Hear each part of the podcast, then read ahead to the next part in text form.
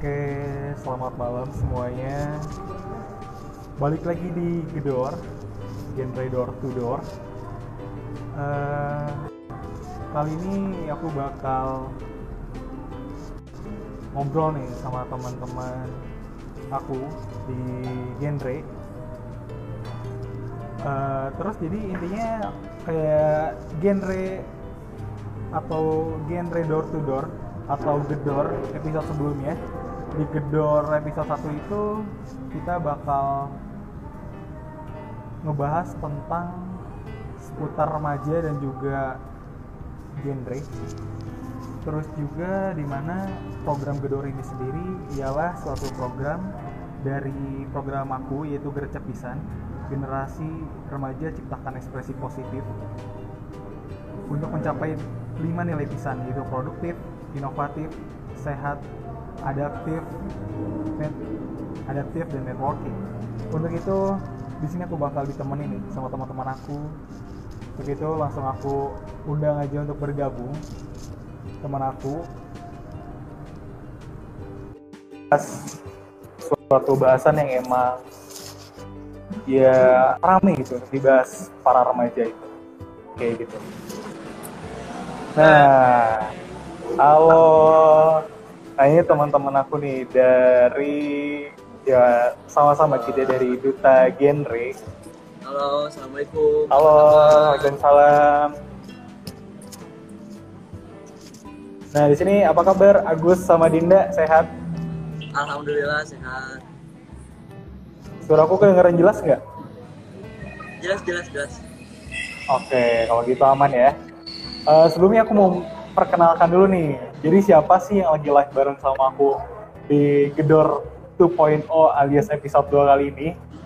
Jadi yang pertama ini uh, yang paling ganteng okay. Itu ada Agus Samsul Arifin. Uh, saat ini Agus lagi menj- menempuh pendidikan di Universitas Pendidikan Indonesia jurusan perawatan ya Agus ya. Benar. Nah. Selain itu, Agus juga pernah menjuarai beberapa perlombaan nih. Prestasi yang ia punyai ialah juara satu mayoret terbaik pada tahun dua ribu lima belas. Terus juga dia menjadi juara dua Padus tahun dua ribu lima belas. Juga menjadi peserta Pilmapres Fakultas uh, Agus itu sendiri di U P I di, pada tahun dua ribu dua puluh. Lalu Agus juga menjadi finalis Mojang Jajaka Kabupaten Badung Barat tahun dua ribu dua puluh. Selain itu yang paling penting nih, Agus ini diamanahi menjadi Duta Genre Putra Kecamatan Padalarang tahun dua ribu dua puluh. Saya hai dulu dong Gus ke teman-teman yang lagi nonton. Halo teman-teman yang udah join, makasih ya yang udah join. Semoga pokoknya kita malam ini bakalan ngobrol seru banget uh, dengan pengalaman-pengalaman dari akang teteh yang luar biasa juga nih. Oi. Jadi intinya jangan sampai ninggalin Gedor dua titik nol ya Gus ya? Benar banget, jangan sampai ninggalin. Oke, okay. Langsung tapi aja di aku bak. Ya? Suara kita aman. Aman, aman, aman banget. Karena kita di outdoor gitu. Oh iya. iya. Ya. Uh, langsung aja ya. Nah ini mungkin pada penasaran nih, Agus kan nggak sendirian nih. Biasanya kalau di Gedor itu cuma dua orang, tapi sekarang ada tiga orang nih di Gedor. Jadi aku mau ngenalin dulu nih uh, seseorang yang ada di sebelah Agus, yaitu pasangan Agus. Jadi di sebelah Agus itu ada Dinda Safira Ramadhin. Dinda ini, halo. Dinda ini saat ini sedang menempuh pendidikan uh, di Telkom University, yaitu mengambil jurusan fashion design ya Dinda. Nah. Uh, selain itu, uh, Dinda juga punya beberapa prestasi nih sama kayak Agus, nggak kalah sama Agus, punya beberapa prestasi dan juga keahlian. Jadi diantaranya Dinda ini pernah menjadi, uh, mohon maaf, Dinda ini terpilih atau diamanahi menjadi Duta Genre Putri Kecamatan Padalarang tahun dua ribu dua puluh. Terus juga Dinda sebagai finalis Duta Genre Kabupaten Badung Barat tahun dua ribu dua puluh. Terus juga Dinda punya beberapa keahlian, di antaranya itu adalah fashion illustration, digital illustration, dan juga Dinda juga sering loh membuat batik. Jadi keren banget ya ya. Kedua orang yang lagi ada di layar kaca kalian ini. Boleh Teh Dinda say hi dulu dong sama teman-teman yang lagi pada nonton.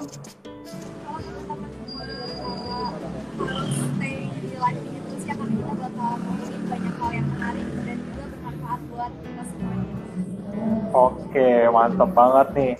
Gimana nih, Kang Agus sama Teh Dinda udah pada siap belum buat Gedor dua titik nol malam ini? Siap banget dong. Siap banget dong. Wah, siap banget ya. Kita gas aja ya, gas. Gas. Oke, langsung aja. Jadi di malam ini, teman-teman, kita bakal membahas minat dan bakat. Kenapa sih kita membahas minat dan bakat? Karena ini sebagai kelanjutan dari Gedor episode pertama yang membahas potensi dan prestasi. Oh, iya. Jadi yeah. Gedor episode dua ini kita bakal ngebahas minat dan bakat ya. Ya, yeah, benar. Oke, okay, kalau gitu aku mau langsung nanya aja nih ke Teh Dinda dulu deh, ke Teh Dinda. Kan kita lagi bahas minat dan bakat nih. Kalau definisi minat dari Teh Dinda itu sendiri apa sih Teh?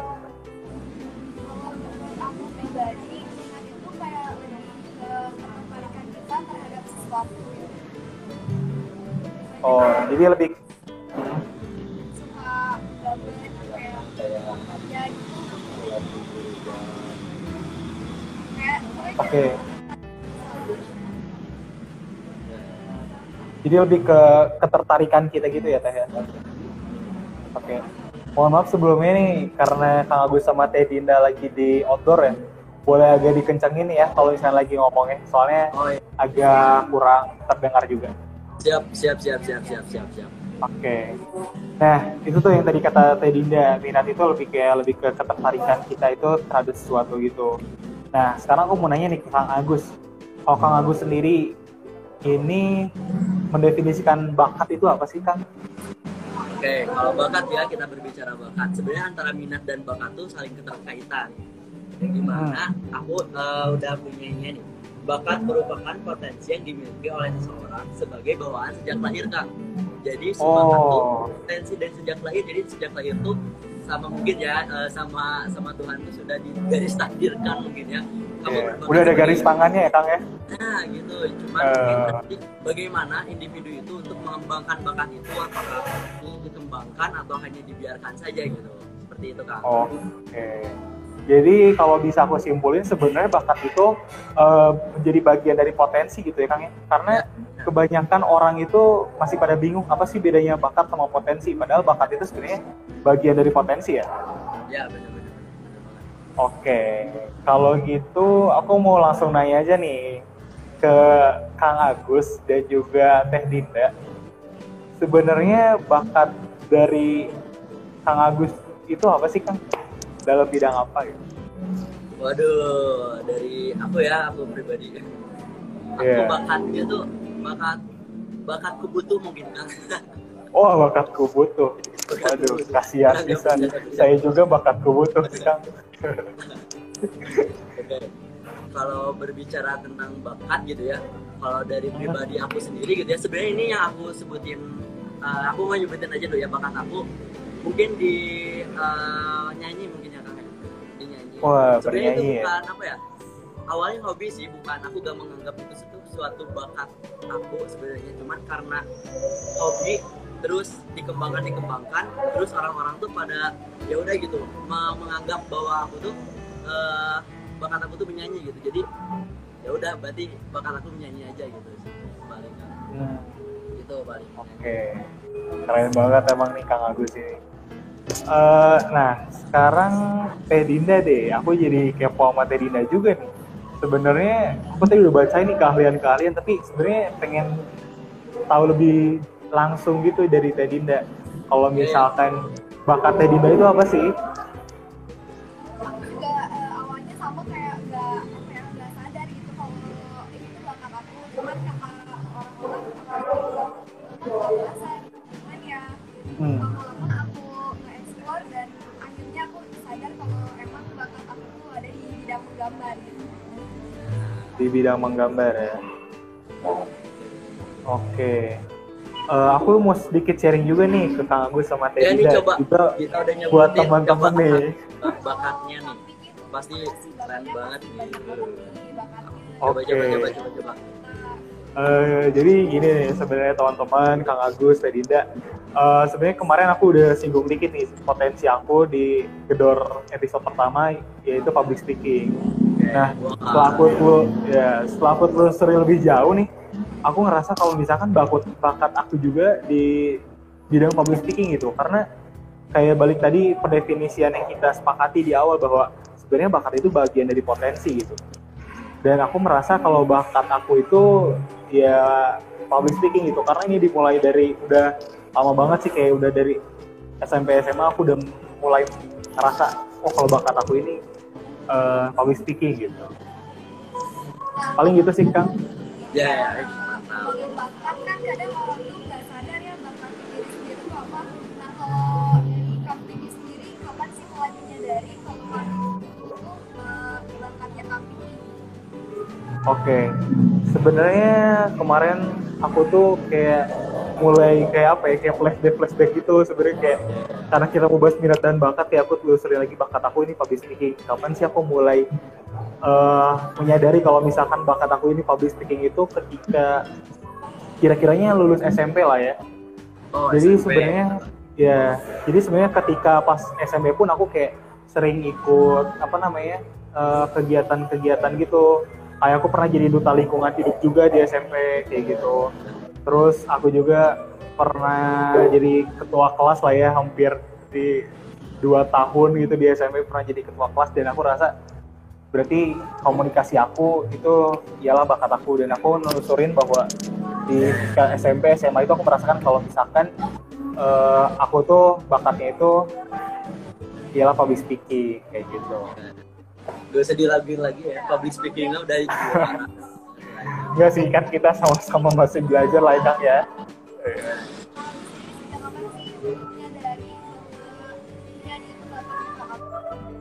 Kalau aku pribadi kan kalau pikir dari apa ya? Kalau pikir dari S M P ya? S M P kalau ya sekitar S M P. Aku dari lahir sih sebenarnya. Waduh. Jadi lahir aku sudah bisa nyanyi merdu gitu ya Gus ya?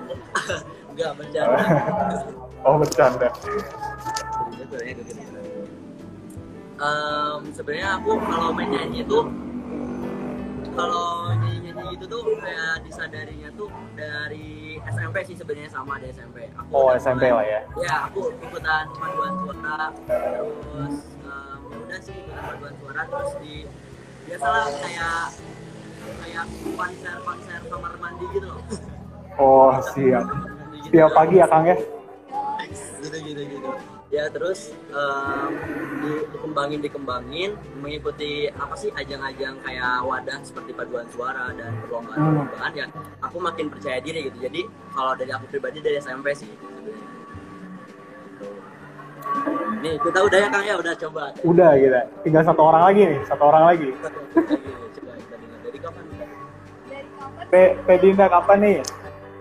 Aku juga nggak uh, tahu pastinya kapan, cuman kayaknya emang dari S M P pun emang suka menggambar gitu, kayak di saat siswa-siswa lain pada nggak suka uh, mata pelajaran seni budaya yang kerjaannya ngegambar terus, tapi aku tuh suka. Cuman kayak di situ belum menyadari itu bakat aku sih, cuman kayak pas lebih menyadarinya tuh pas habis langsung kuliah, karena kebetulan di fashion design juga kan, jadi emang kerjaannya ngegambar terus gitu. Keren, keren. Dan dan akhirnya Teh Dinda dari bakatnya pun ke jurusan yang diambilnya pun berhubungan gitu ya Teh? Nah, okay. Berhubungan banget malah. Iya berhubungan. Kayak menggambar juga karena sehari-hari. Karena sehari-hari, keren keren keren keren. Nah, uh, aku nanya sama Kang Piki sama Kang Agus, uh, gimana sih caranya kalian mengeksplor bakat kalian? Gimana cara kalian kalian gitu kan? Uh, kadang orang-orang tuh bingung ya gimana cara menemukan bakat yang mereka gitu. Iya. Coba dong. Gimana? Dari Kang Agus dulu kali ya. Boleh Kang Agus? Ah, dari aku dulu ya. Boleh, boleh, boleh. Iya. Yeah. Oke, okay. Kalau dari aku sendiri ya udah uh, yang tadi aku bilang, aku tuh mengeksplor diri aku tuh dengan mengikuti uh, wadah-wadah yang aku minat dan aku memang saling berhubungan berhubungan kan. Hmm. Jadi itu aku tuh minat uh, apa sih minat uh, wadah seperti paduan suara kayak gitu tuh. Ya itu aku mengeksplor, kayak dari situ juga aku belajar materi-materi tentang paduan suara, tentang mengolah suara yang baik dan benar itu seperti apa. Dan pokoknya uh, ya seperti itu sih kalau aku mengikuti kegiatan-kegiatan organisasi lah kayak gitu. Yeah. Coba, coba Kang Vicky gimana? Oh sekarang aku ya.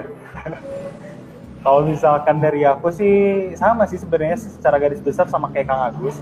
Jadi coba nyari wadah yang emang benar bisa nampung bakat aku gitu.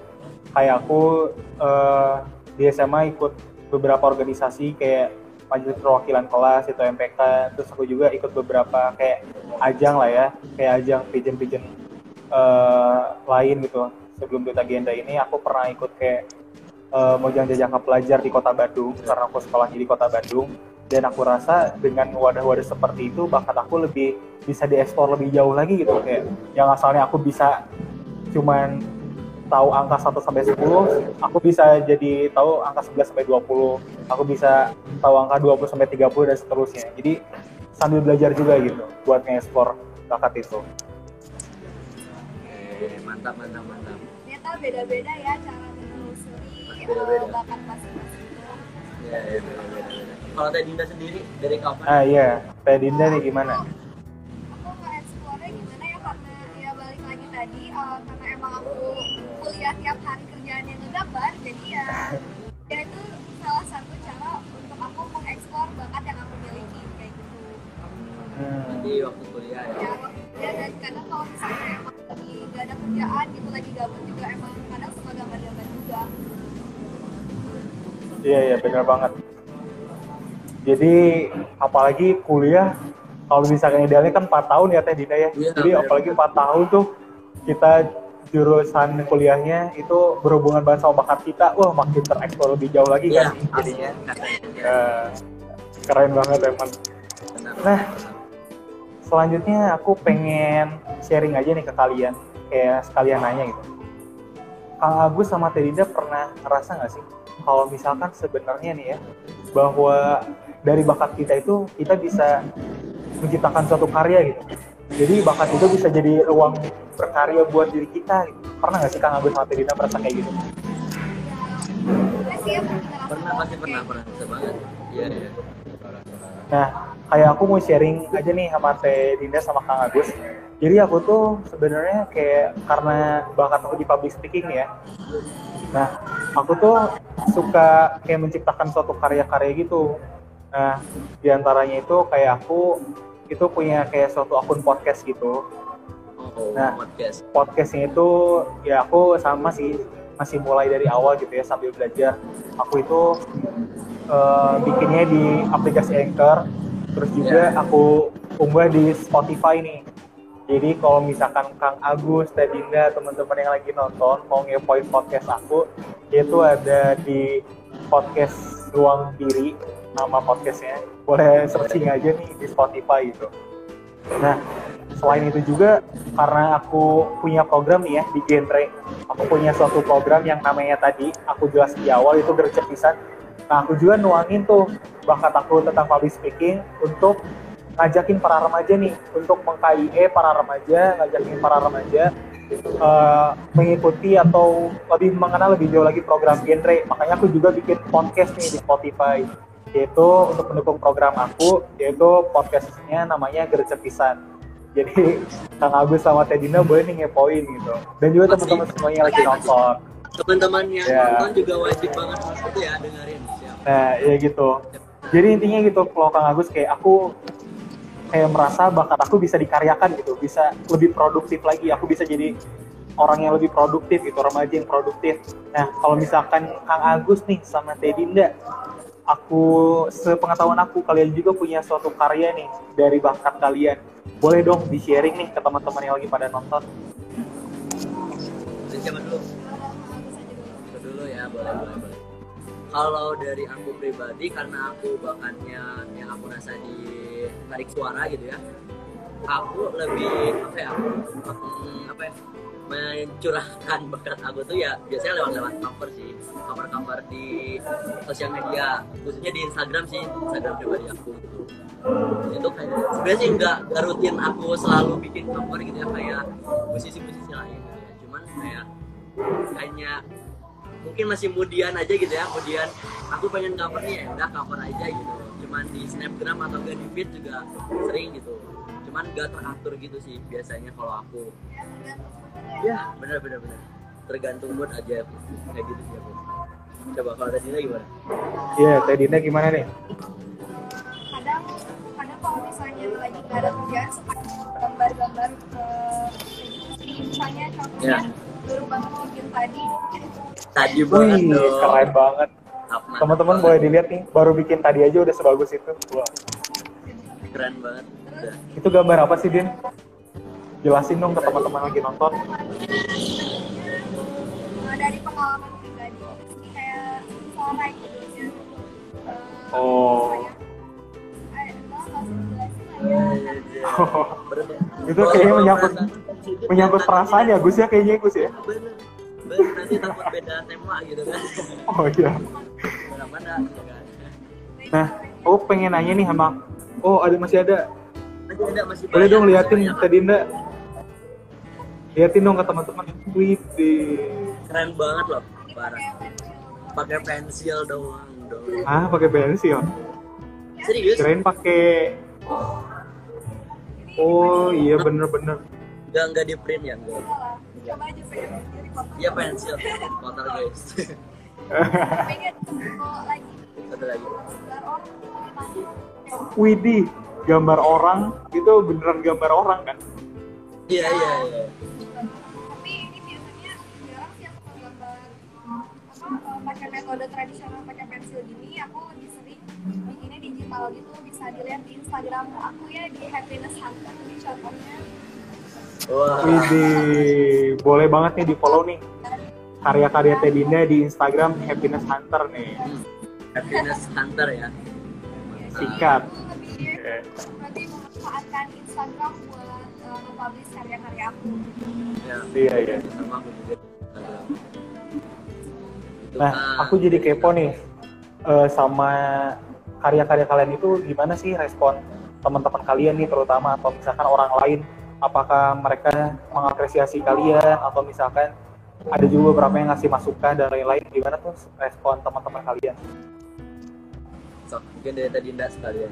Um, kalau responnya alhamdulillah ya kayak bagus itu pada ngedukung aku padahal aku merasa kayak gambaran aku biasanya tapi karena banyak yang bilang bagus ini kayak termotivasi untuk apa ya kayak lebih mengupgrade gitu kualitas gambaran aku kayak ini gitu skill gitu deh karena dukungan teman-teman bisa jadi terus lebih baik gitu loh. Hmm, benar-benar. Kalau Kang Agus gimana nih Kang Agus? Kalau dari pribadi aku sendiri apa sih melalui kan aku sering apa sih nggak meluapkan bakat-bakat aku tuh lewat Instagram ya. Yeah. Biasanya aku tuh kayak suka open request gitu kan di Snapgram gitu kan oh, pakai U N L yeah, yeah. uh, ya gitu. Terus responnya tuh juga kayak banyak gitu, banyak yang mau request. Banyak gitu, yang request juga gitu ya. Ya gitu, banyak juga yang gak aku tahu lagunya tapi mereka kayak maksa-maksa gitu setiap aku nanya nanya apa setiap aku buka Q S open request gitu ya mereka itu aja lagunya itu itu aja gitu terus aku gak tahu kan kayak gitu terus sempat yeah. juga aku kayak apa ya aku sebenarnya kayak sering banget bikin lagu gitu ya bener sih kayak Dinda tadi kayak karya tuh sesuai mood gitu. Kalau mood kita uh, lagi bagus biasanya ya menghasilkan karya juga. Kadang juga sih kalau aku lagi galau, aduh jadi lagi. Jadi, ya biasanya, ya biasanya juga aku kayak membuat nyiptain lagu gitu. Nah gitu-gitu sih biasanya sering banget gitu. Jadi intinya, oh ya kalau aku sendiri sama sih, kayak beberapa ketika aku posting kayak podcast itu, aku langsung share lewat Snapgram tuh. Terus kayak teman-teman kayak banyak yang keren, kayak ngasih apresiasi gitu, keren banget Ki. uh, relate banget nih sama kenyataan bahasan di podcastnya. Kayak banyak banget teman-teman dari aku pun yang kayak mengapresiasi gitu, dan alhamdulillah bener banget kayak Teh Dinda dan Kang Agus, jadi kita lebih termotivasi lagi lah ya untuk berkarya lewat bakat itu. Ya benar-benar. Jadi apresiasi itu penting banget ya. Penting kan? banget, penting banget. Nah, penting, penting banget, benar. Nah, kita juga harus bisa mengapresiasi teman-teman kita biar mereka juga lebih semangat lagi dalam berkarya, karena kita pun ngerasa sendiri kan gimana efeknya hmm. dari apresiasi oh, ya. orang terhadap kita. Gitu, nah, benar banget, benar. Nah, iya benar. Jadi intinya saling support untuk menunjang bakat masing-masing lah ya. Walaupun yeah. bakatnya itu berbeda, jangan kayak saling menjatuhkan, tapi kita harus tetap saling support hmm. gitu ya. Wah, ya benar support. Nih aku mau nanya nih ke Akang Teteh. Nah ini kan pasti di luar uh, Duta Genre gitu pasti banyak kegiatan-kegiatan eksternal gitu ya yang Akang Teteh yeah. ikutin gitu ya. Kapan sih biasanya kalian melakukan kegiatan yang berhubungan sama bakat kalian gitu? Kalau aku pribadi okay. gitu, kalau aku pribadi sendiri cuma kayak contohnya kayak mengikuti, kalau di kampus mengikuti paduan suara, itu kayak paduan suara kayak gitu sih biasanya kalau aku. Kalau dari kampus kita kayak gimana? Kalau misalkan aku, karena aku orientasi uh, karya dan juga bakat aku tuh kayak lebih ke inilah ya, kayak lebih ke bikin podcast kalau karya. Terus kalau misalkan uh, di bakat public speakingnya sendiri kayak aku lebih kayak ikut uh, apa ya namanya kayak ajang duta kayak gini, kayak Duta Genre. Di mana Duta Genre itu kan kita itu menginspirasi para remaja lah ya, untuk bahwa mereka itu mengajak bahwa menjauhi triad genre, menjauhi triad K R R. Mungkin kalau misalkan kita nggak bahas sekarang triad genre dan triad K R R-nya, di Gedor selanjutnya kita bakal bahas gitu ya. Intinya, nah intinya itu kayak aku senang ikut duta kayak gini tuh karena kita banyak berkomunikasi dengan banyak orang gitu, yang artinya itu pun ya uh, aku senang banget ketika aku melakukan bakat public speaking itu. Terus kalau misalkan karya, ketika aku melakukan karya gitu ya, aku bikin podcast itu biasanya ketika aku lagi galau nih gitu.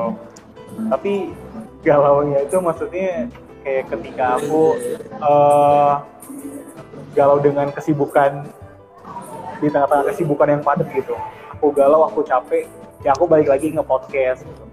Terus juga kayak oh bukan, jangan dong, kita harus bagi remaja itu sehat, cerdas, ceria ya. Iya iya, sehat, cerdas,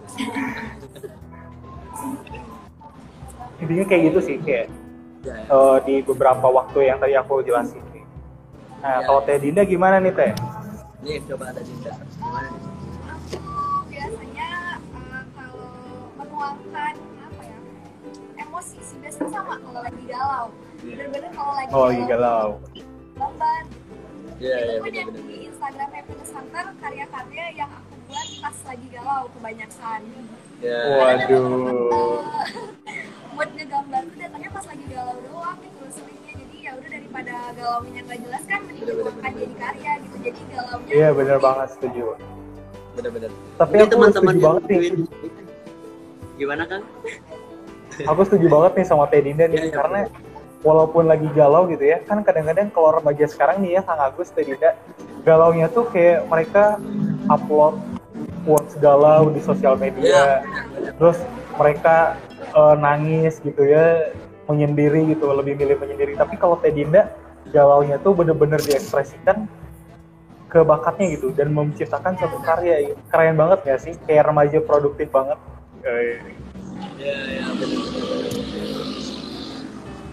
Ini mungkin teman-teman yang uh, join live Instagram kita bisa nih sharing nih di komentar bakat kalian tuh apa sih, biar kita juga tahu ya Kang ya bakat kalian tuh apa. Uh, biasa.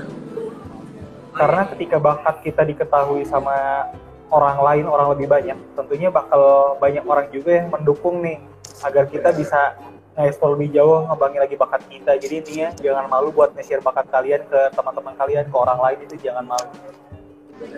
Jangan malu buat nunjukin bakat kalian, kayak jangan takut uh, sama pandangan orang lain.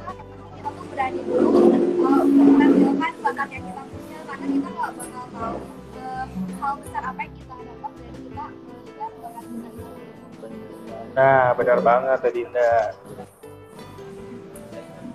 Coba nih dari tadi uh, kita ngomongin apa ya, kayak cara mengeksplor kita dan kayak tentang bakat gitu ya nih.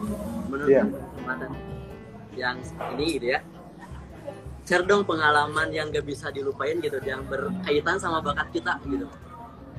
Apa gitu yang unforgettable banget gitu. Waduh, apa ya, belum kepikiran nih, harus ingat-ingat dulu. Coba oh, Kang Agus okay. dulu deh yang nanyanya. Oke, boleh, boleh, boleh, boleh. Oke, aku mau cerita sedikit, ini sedikit aja sih. Sebenarnya banyak cerita yang nggak bisa dilupain, cuman kayak yang paling seru aja ya kayak.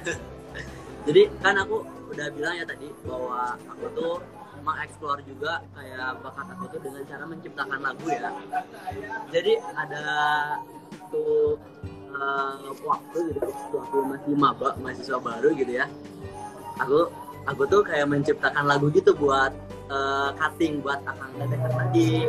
Uh, fakultas aku tuh di jurusan aku tuh ada suatu kegiatan yang acaranya tuh diurus sama mahasiswa baru gitu. Yang di bawah itu tuh kayak menampilkan persembahan dari mahasiswa baru gitu. Nah di situ aku kayak kayaknya aku bisa deh buat uh, mengapresiasi meng, apa ya, mempublis karya-karya aku gitu. Soalnya aku belum pernah kayak mempublis karya-karya aku gitu. Jadi itu waktu pertama kali aku uh, membuat lagu dan disembahkan di banyak orang gitu ya. Dan itu aku tampilnya dua kali, ada yang di uh, jurusan sama yang di fakultas. Yang paling unforgettable banget tuh yang Uh, fakultas sih, soalnya itu mencakup banyak banget gitu, umum banget pokoknya, banyak banget, dan responnya alhamdulillah juga paling aku kayak gitu sih, kayak wow gitu, ini baru pertama kali gitu. Keren banget Kang Agus, keren. Coba Kang Vigo udah kepikiran? Waduh, oke deh, aku sharing aja ya. Uh, jadi karena bakat aku nih public speaking nih ya. Nah, aku tuh ketika di S M A tuh sering banget jadi M C nih, M C wah kayak acara-acara sekolah tuh, mulai dari ulang tahun lah, terus kayak acara uh, hari guru, apapun itulah hari hari besar yang dirayain di sekolah, aku tuh jadi M C gitu, kayak acara festival uh, dan lain-lain lah. Nah kayak itu tuh kayak aku masih bocah banget, kelas sepuluh baru tahu yang namanya M C itu di acara S M A tuh kayak gini, kayak gitu. Dan akhirnya aku kayak gak nyangka aja gitu, aku bisa ada di titik itu. Dan akhirnya ketika uh, naik ke kelas sebelas, naik ke kelas dua belas, aku kayak ditunjuk itu tuh sama guru kayak, e, Vicky kamu coba dong jadi dewan juri gitu pemilihan lomba M C, karena saat itu lagi uh, pemi- lagi rangkaian bulan bahasa gitu. Nah, akhirnya kayak menurut aku uh, suatu apa ya, bener-bener momen yang gak bisa aku lupa gitu, karena aku dari nol gitu jadi M C di S M A aku, di S M A enam Bandung, dan aku kayak terus M C, dan akhirnya aku bisa jadi dewan juri di ajang lomba M C itu kayak bisa dilupain banget sih, karena mulai dari nol itu. Wah, asli kalau aku jadi Kang Vicky juga itu gak akan dilupain sih, jadi dewan juri sangat penting banget gitu perannya tuh kayak wow, keren banget sih. Wah, makasih banyak nih, makasih banyak Kang Agus dan Dinda. Sekarang tinggal Teh Dinda berarti ya Kang Agus ya? Hmm. Gak sabar pun dengarnya gitu ya. Iya. Mohon maaf ini Teh Dinda boleh suaranya lebih keras lagi. Oh ya. Uh, aku beda banget sih sama Agus sama uh, apa ya ceritanya. Jadi aku tuh biasanya digital gitu kan awalnya. Nah ini tuh baru aku mulai awal tahun ini karena patah hati guys. Waduh, patah hati Gus. Ya, karena uh, ya, remaja putus cinta dalam-dalam gitu kan. Nah aku tuh tipe orang yang nggak bisa cerita. Tapi itu sih kayak uh, gak puas gitu kalau cuma cerita ke orang-orang terdekat. Terus akhirnya aku menuangkan uh, emosi dan kegalauan aku lewat gambar itu. Jadi ya gimana ya, gue gara-gara patah hati terus akhirnya aku menemukan bakat dan jati diri aku yang sebenarnya itu. Waduh, keren banget. Semoga dengan semoga dengan uh, suatu bakat yang dilakukan ketika patah hati bisa semakin cepat melupakan kenangan-kenangan yang ada ya Teh ya. Bener. asli aku juga kayak gitu kok, kalau lagi patah hati meluapinnya ke daripada galau-galau gitu kan burungnya. Nah, benar-benar. Bukan. Dituangkan ke karya yang benar-benar bisa apa ya istilahnya menghasilkan gitu ya, positif intinya sih positif. Iya intinya jadi kegiatannya positif. Benar-benar. Benar-benar kayak gitu sih. Raja. Nah,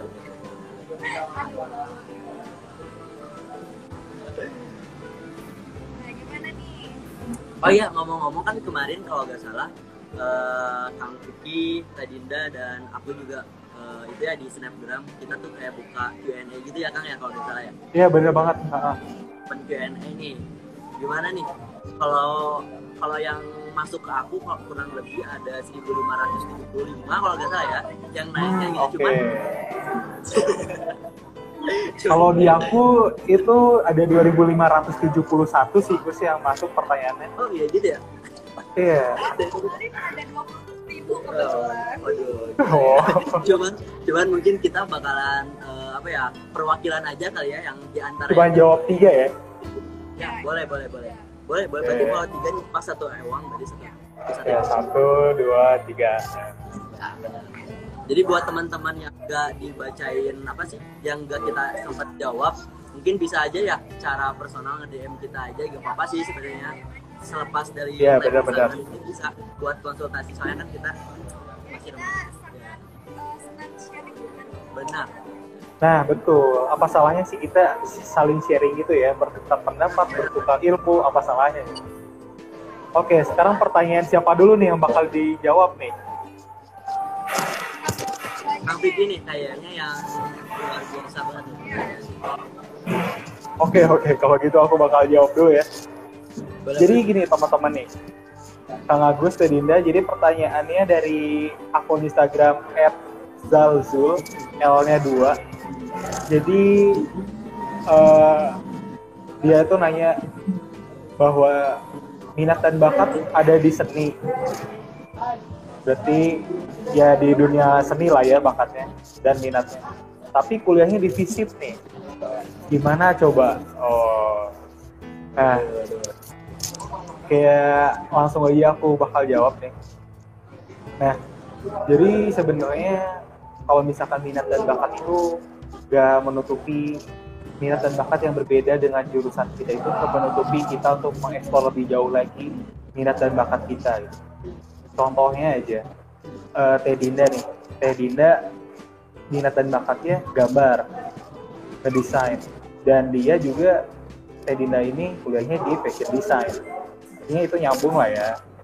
Terus sekarang coba kita bandingin nih sama Kang Agus nih, Kang Agus itu kuliahnya di keperawatan jurusannya, tapi Kang Agus ini suka apa minat dan bakatnya itu ialah nyanyi.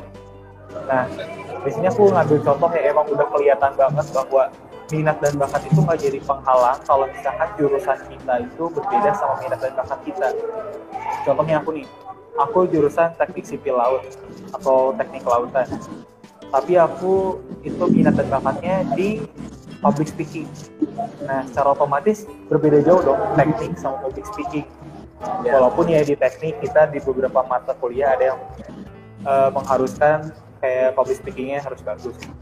Tapi kalau menurut aku gitu ya, uh, dengan aku yang latar belakangnya anak teknik, cara aku mengeksplor lebih jauh lagi minat dan bakat itu gak terbatas di jurusan doang gitu. Contohnya kayak aku mengikuti kompetisi Duta Genre Kabupaten Badung Barat ini, terus juga kayak aku uh, pernah juga ikut lomba debat nih. Nah itu tuh menggambarkan bahwa emang public speaking itu bisa dieksplor melalui jalan lain gitu. Entah itu melalui ajang kompetisi, perlombaan, dan lain-lain, itu macam-macam lah jalurnya. Yang penting kita konsisten aja. Kuliah akademik kita atau ya sekolah akademik kita tetap jalan nih. Kalau misalkan teman-teman yang masih S M A, S M P, tetap jalan akademiknya, tapi jangan lupa juga minat dan bakat kita juga harus dieksplor lebih jauh lagi. Kita bisa ikut wadah-wadah kayak tadi organisasi, kayak Kang Agus ikut P S M contohnya. Kalau aku ikut ajang dan kompetisi seperti ini, itu salah satu sarana banget gitu. Mungkin kayak gitu aja sih. Wow. Nah selanjutnya nih pertanyaan dari siapa nih yang bakal kita jawab? Boleh. Kita dulu deh.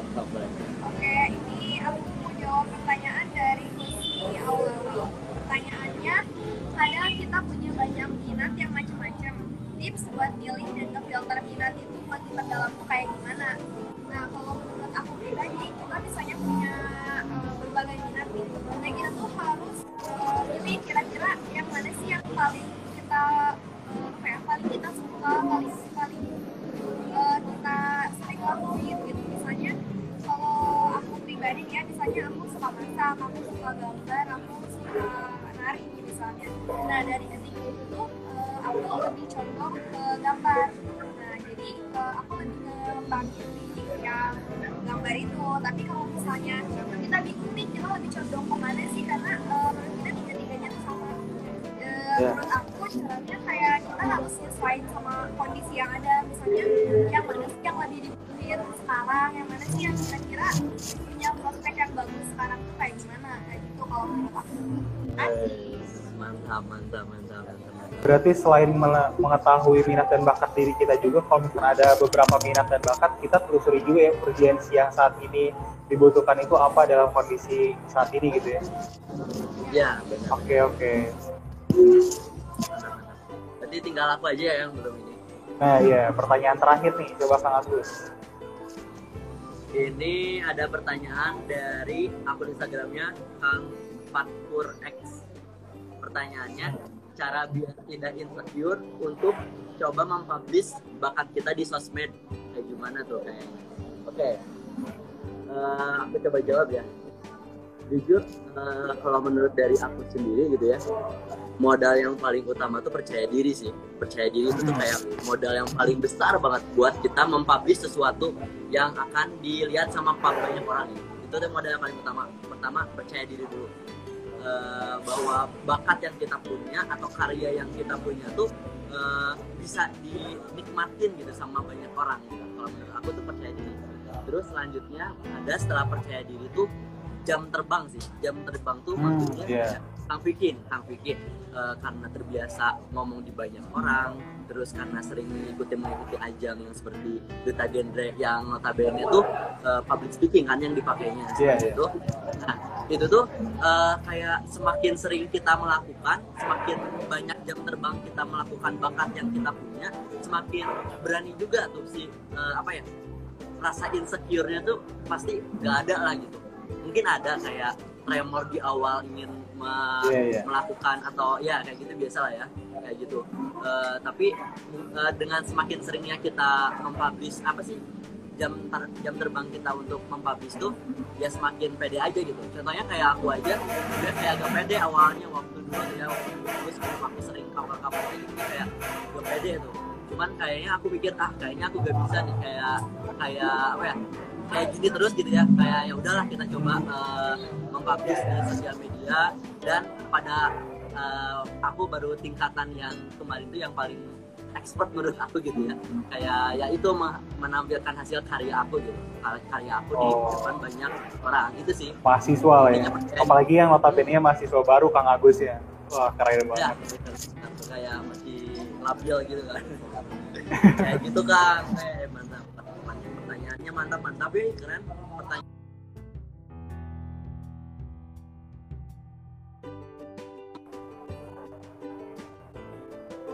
Oh iya iya iya iya.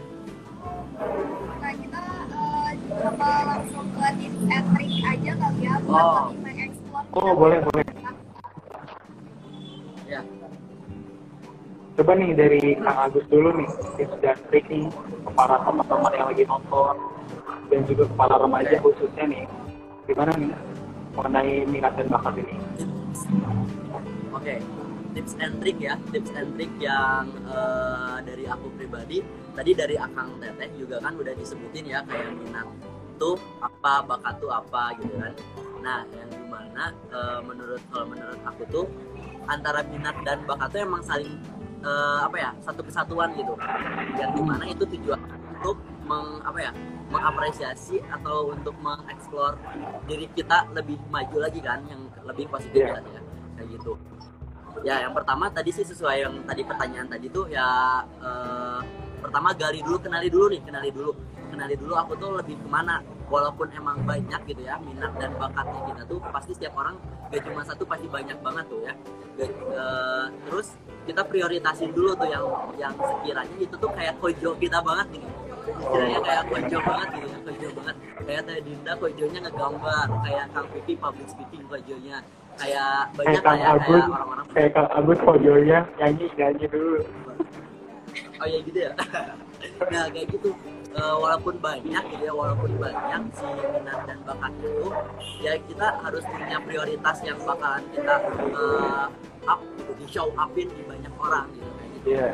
Terus e, tidak bukan berarti bakat-bakat dan minat-minat yang lain tuh gak, jangan diasah gitu, jangan diasah, tetap harus diasah sebagai penunjang kita e, apa ya? Mengembangkan diri kita sih, intinya kayak gitu. Kalau dari aku, tips and triknya mengenali diri dulu sih. Oke. Kalau dari Teh Dinda apa nih tips dan triknya? Menurut aku memang ada jauh ya. Jadi kita tuh harus lebih mengenali diri kita sendiri terlebih dahulu. Caranya gimana? Caranya dari kita tuh suka ngelakuin apa sih? Misalnya kayak cewek-cewek di suka make up, jangan suka make up doang. Kan kalian dilakukan skill kalian, kalian tuh bisa jadi makeup artist, bisa jadi model, bisa suka makan nih. Jangan cuma makan aja, kayak coba mulai masak gitu kan. Dari mulai masak itu juga bisa jadi bakat kan, lama-lama bisa jadi chef, terus bisa punya restoran kayak gitu-gitu. Jadi intinya harus lebih mengenali diri sendiri dulu. Benar. Apa benar-benar? Coba nih, Kang Fikri yang pengalamannya okay. Luar biasa ya. Banget. Waduh, jadi itu kita sama-sama punya pengalaman yang luar biasa nih teman-teman. Teman-teman yang lagi nonton juga coba, sama kok Kang Agus punya pengalaman yang luar biasa. Nah, lanjut aja nih, aku pengen ngejelasin nih. Kalau misalkan tips dan trik dari aku sama sih dari Kang Agus, Teh Dinda, jadi aku cuma bakal nyimpulin doang karena aku sependapat sama kalian. Jadi yang pertama itu, yuk kita kenali diri kita, apa sih minat dan bakat kita ini. Terus yang kedua, kalau misalkan kalian masih bingung nih sama minat dan bakat kalian, kalian coba pilih nih yang mana sih yang paling ojol gitu. Kita pilih mana sih kayak yang paling kalian jagoin nih dari si uh, bakat minat dan bakat itu. Terus lihat juga urgensinya, urgensinya di kondisi saat itu kalian itu membutuhkan bakat minat dan bakat yang seperti apa gitu.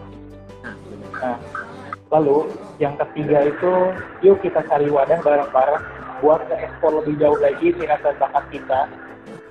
Dan yang keempat, yang terakhir, itu kita mulai berani dan percaya diri untuk tunjukin, untuk mencoba ber. Nah.